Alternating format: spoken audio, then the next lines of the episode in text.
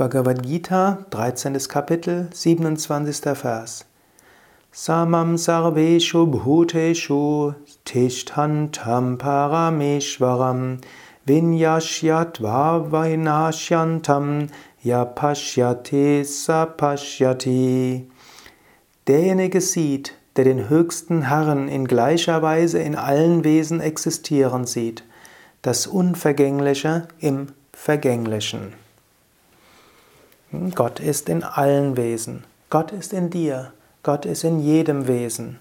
Nimm dir gerade für heute vor, oder falls du diese Hörsendung abends hörst, nimm es dir für morgen vor, dass du in jedem Menschen Gott spüren willst.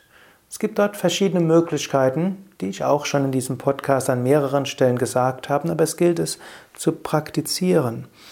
Das eine ist, wann immer du die Menschen grüßt, grüße sie von Herzen her. Wenn du sagst, grüß Gott, spüre vom Herzen her, das Göttliche ist in diesem Menschen. Oder wenn du sagst, guten Tag, sag es mit Bewusstheit. Wünsche, dass der Mensch das Göttliche in sich erfahren möge. So ist ein guter Tag. Wenn du sagst Hallo, sei dir bewusst, es ist Hail Lord, Gruß an Gott. Wenn du Tschüss sagst, heißt es Adios, das heißt, ich grüße Gott. Spüre Gott in diesem Menschen. Dann während du dich unterhältst, Verbinde dein Herz mit dem Herz des anderen.